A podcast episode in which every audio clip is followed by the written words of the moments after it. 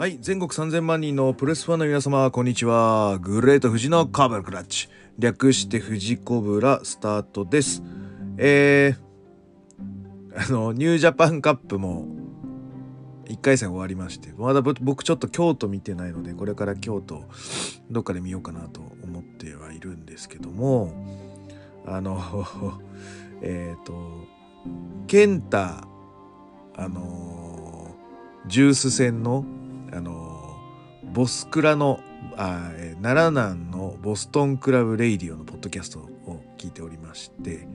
で、えーね、奈良南さんねそのボスクラであの健太のゲームオーバーがいつもとは違って右手取りで入ってたっていうところがあの面白かったっていうのを聞いてはあってそこでハッとしましてあのあそういうことか俺が思った違和感は私はその違和感を違和感のまま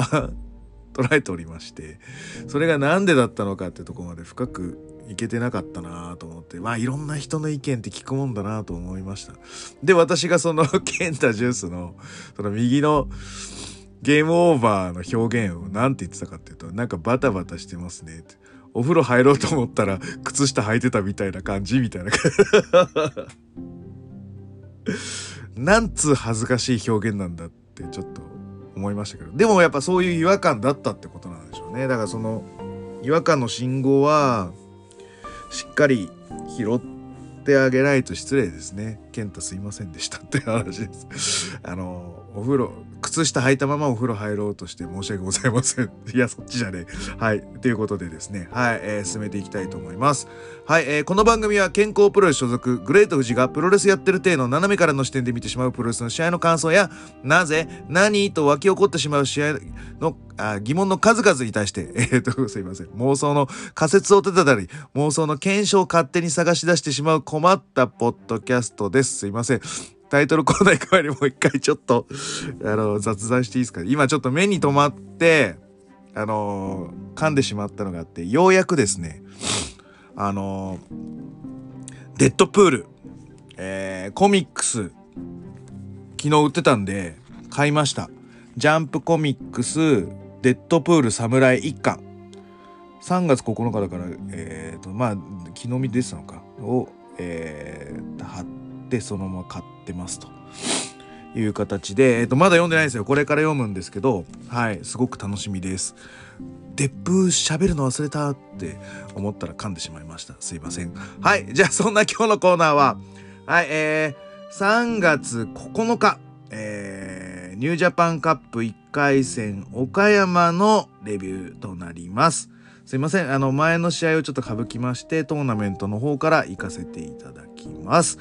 はい第5試合時間無制限一本勝負ニュージャパンカップ、えー、20211回戦えー永田裕二 VS 辻陽太13分42秒バックドロップホールドによりまして永田が、えートーナメント2回戦へ進出ということになります。はい。まあ番狂わせあるぞとはごめん思わない状態で見ておりましたしあのその前の山梨で第一で上村とやった時にあのかなり軽きめな序盤だったのであの G1 去年の G1 の時のようなゴリゴリ切っていく感じではないのでやっぱりなんかちょっと怪我を心配してるうん感じの西部に入っちゃったので、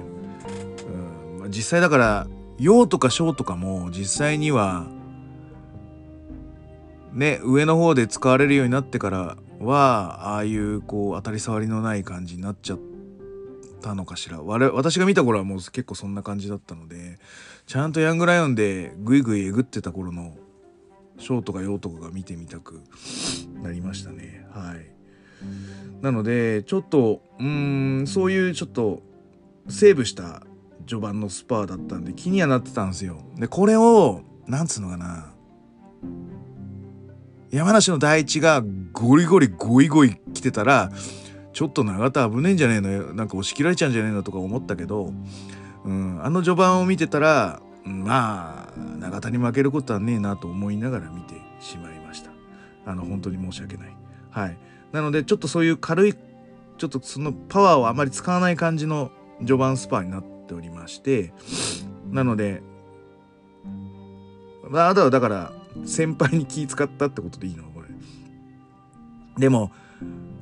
ね力入れないであのローリングは無理っすよ。無理っす。なのであのー、やっぱり入れるとこ入れて抜くとこ抜くっていうところを覚えないと。僕は思ってますよ。はい。で別に辻は多分できるとは思うんですよ。である程度ほんなんかキレがある状態の部分でも制することはできると思います。永田のことは。だからもうちょっと言っていいと僕は思いますよ。はい。えー、なのでまああとはだから相手が動く前提の時はまあなんか誘導的なすげえ力入れないでもそっちに誘導できるように角度手首の角度を調整するとかあのー、ネルソンみたいなハーフネルソン捉えててもちょっとこっちに動いてほしい時はこっちに動くように角度をちょっと手首を変えるだけでも相手はそっちに動いてくれると思うので、はい、そこはキャリアで習熟していけると思うので相手が動く前提のポジションの時は力入れなくていいんですけど相手を動かす前提の時はやっぱり力入れた方がいいと思います。あの特にえっ、ー、とルチャ寄りの場合は自分が動く動け動けのシチュエーションが多いので辻はそのメキシコ行って覚えたいって言ってるような感じなのでどちらかというならばメキシコスタイルで覚えていくんだったら自分が動け動けであの力入れないで使った方がいいと思う。でもそれ結構スタミナ使いますよ辻さん。はい。でえっ、ー、と相手を動かす序盤のグラウンドのレスリングっていうのは結構そのブリティッシュ寄りな感じになります。例えばフルネルソンしてこう強引にふわってこうそのまま振り向かせてフライングミア取ったりとか。イギリスムーブって結構相手を動かすシチュエーションが多いのでその時っていうのは動かす時は結構グッと力入れて。で止めた時にあのスタミナロスしすぎるんで力使いすぎるとあの力を抜いていくっていうスタイルなんでイギリス寄りの動きなのかそのメキシコ寄りの動きなのかアマレス寄りの動きなのかアマレスの時はやっぱり切ってく動作にキレがないといけないのでそこは結構スピード速くやってほしいなと思ってます。はい、なのでいわゆるいろんなスタイルを今取り入れてる段階なのでこのスタイルの時はこういうグッといくとかこのスタイルの時はグイッと動かすこのスタイルの時は自分が動け動けとかこれを感覚で作っていただけると辻さん多分トータルトータルレスラーになってくると思うので、はい、あのいいと思います。で今はそのいろんなのを試して吸収してる時だと思うので全体的にこの後の動き一つ一つにとってもちょっとね辻の動きに関しては説得力が欠けてますのでただ僕はそれは許容範囲だと思ってます。で本当であれば去年はやっぱりそのもうちょっとヤングライオンにスポットが上がるあ浴びる、えーと、シチュエーションの企画もあっただろうしそのヤングライオン杯みたいなのも多分普通であったら単独であったと思うしそれだったらまあ例えば上村なのか辻が多分優勝して、えーと、メキシコ遠征に多分今頃は行ってるような気がしますのでだったら国内で海外修行してるということでそのいろんな技を試してみてうん、あのちょっと形が崩れるかもそのスタイルが崩れるかもしれないけどいろいろ吸収していいもの悪いもの作っていく期間だと思うのであまあ今今は全然いいんですよ。はい。なのであの連動を上げていっていただくこの後。過程かなと思ってます。はい。でえっ、ー、と大体永田が先輩プロレスで あの打撃打ったら「オラ!」ってやるはまあそれはまあいいとしてみたいな。はい。であのミドル打ってくんですけどあのミドルあの当てて顎当てちゃったみたいなあれわざとかなアクシデントかなどっちだと思いますか皆さん。やで結構 失礼しました。ミドル打ってあの滑るんですよ。あのちゃんと引かないとあの軌道が上にずれちゃうんですね。あの、やっぱ汗もかくし。あと、まあ、その角度でしっかり、こうあのゴロを取る時と同じですよちょっとこう前かがみになってあのー、キャッチ漏れたとしても前に落とすみたいなそういう角度をつけてないとミドルっていうのはやっぱこうちょっとのけぞるっていくと上がってくんですね。あのボールがキャッチできなかった時に上に上がっちゃうのと同じようにあのー、ミドルキックもしっかりと抑えてないと 上がっちゃうんですよ。だからあれは辻がその角度が弱かったと言われればそれまでなんですけど中田の方もしっかり引くかうーんまあまあまあでもまあどっちかなうんというところです。アクシデントでいいのかなと。まあなんかあれはあれかなと。でも実況がいい拾い方をしてますよね。あのえぐく。こういう時の永田はあの容赦なく潰すんですよねって言ってあの頭当ててんであれはわざとかなっていう 効果も含まれてはい。あのやらしい感じが出てましたね。永田の。はい。ね特にあとは健太とか 失礼。健太とかあと中島克彦とかはあのまあ左で蹴る時もあるか。なんで左のミドルとか行く時は相手の左肩胸の左側真ん中の辺りを蹴るんじゃなくて結構左側を蹴ってるんでまあでも結構押し出し押し前に押すミドルなんですよね。なのでこう跳ね上がるってことも一応しない感じにやる側が抑えてたりしてるんですけどあれはかなりあの小さい円でミドル打たなきゃいけないので股関節かなり柔らかくないとできないと思うんですよ僕絶対体硬いにでできないしあとはあのしっかりとこうぶれないようにいく技術っていうのもあのかなりすごいと思うのであの2人のミドルはやっぱり見てていいなと改めて思います。であの PK とかもあのそうなんです横横向きの蹴りにしちゃうとやっぱり跳ね上がって顎当たるんですよ。あのがあるのでやっぱりその蹴る右足で蹴るんであれば相手の右胸から右肩あたりの面のあたりをバチンって蹴ってって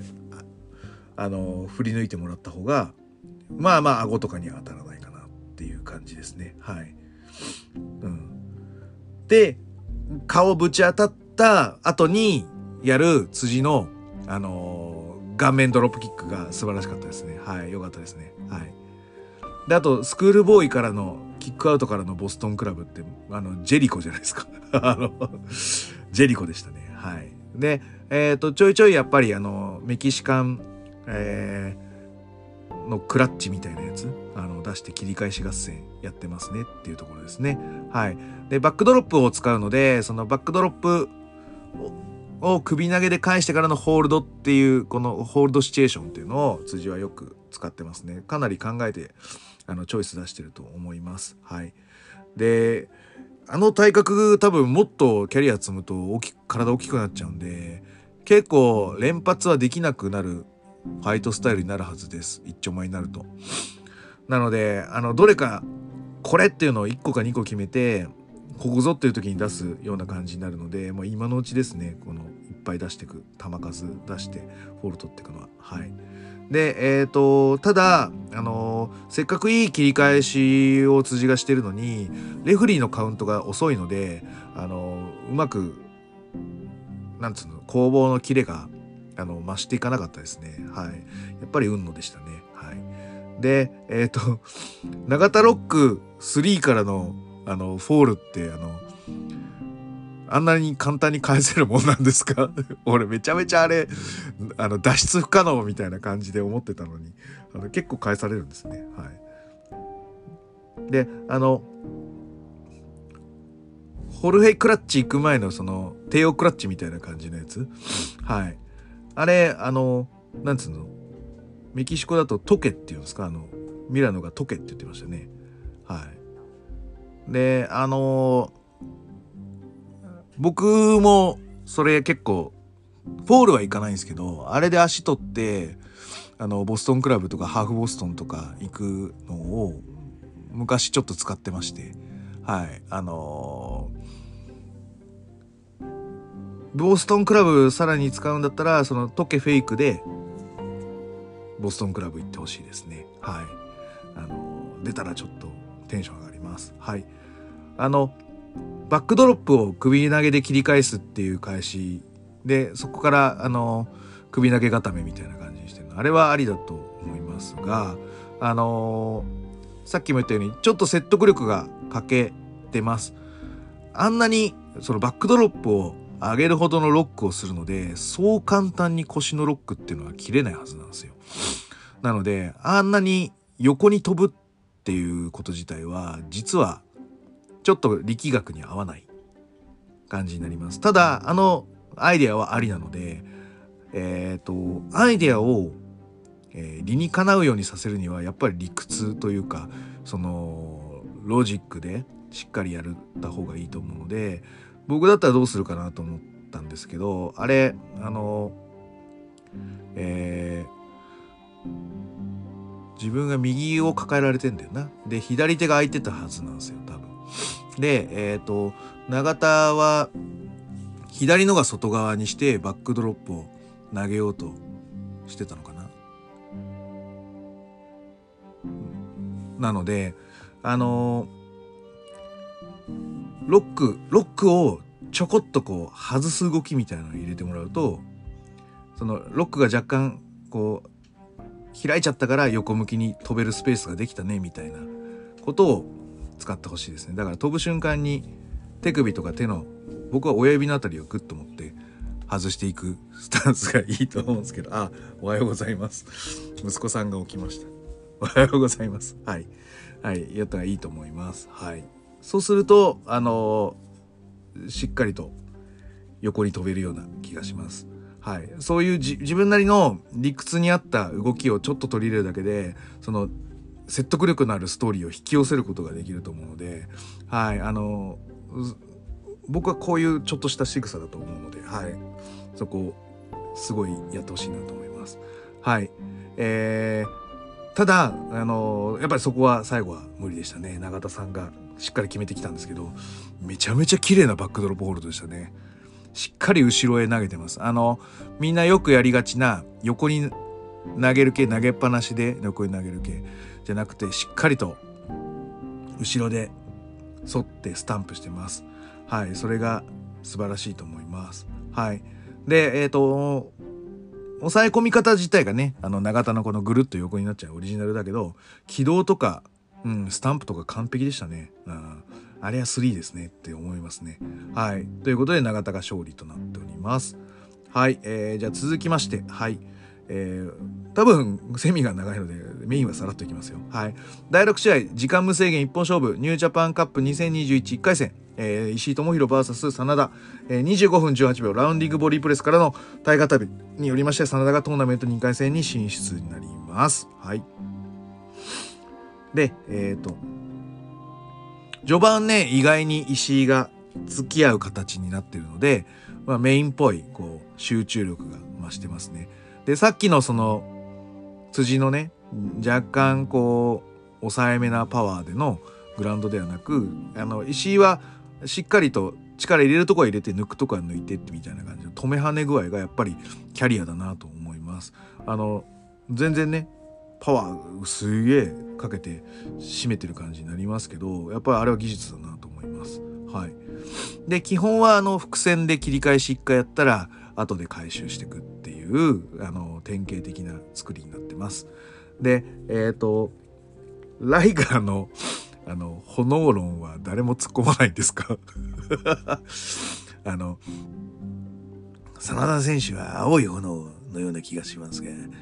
石井選手の赤い炎に変え変えてもらいたいですねみたいな ことを言ってたんですけど青い炎のが温度が高いんですよね はい。で、誰も突っ込まないんですね。解説しビビってて